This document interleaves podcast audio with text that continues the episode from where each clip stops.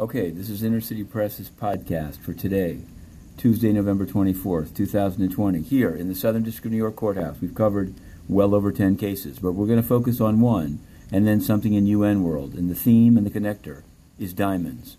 Now, at the end of the day, there was a proceeding before Judge Jed S. Rakoff.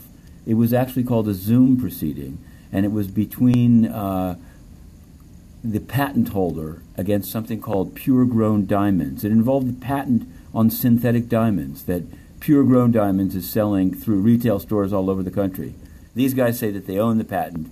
Turns out the only thing really left in the case is attorney's fees. But Judge Rakoff listened. It was by Zoom, so in covering it, I could only hear it. So you had the guys saying, you know, can I share my screen? But of course you can't see it. Very secretive, these diamonds. But they did have an affidavit signed by two people. So Judge Rakoff asked, how can you have it? If you had a trial here, would they both get on the stand at once and be cross-examined?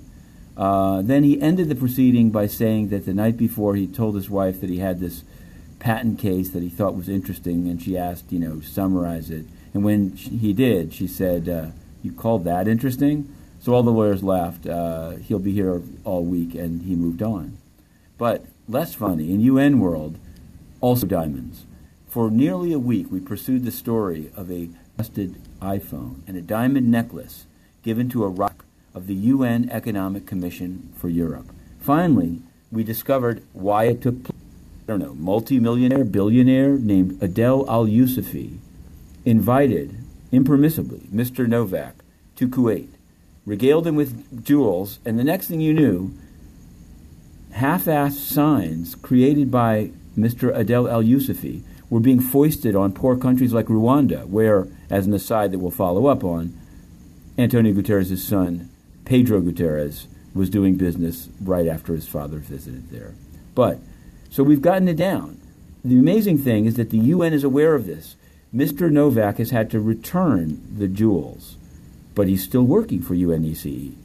And in fact, Adele Al-Yusufi is still on this road sign board. And we've asked repeatedly, Guterres and his spokesman, Stefan Dujarric, and his designated censor, Melissa Fleming, please explain what's going on, and also why Inner City Press is banned while a bunch of retirees that ask nothing are allowed in.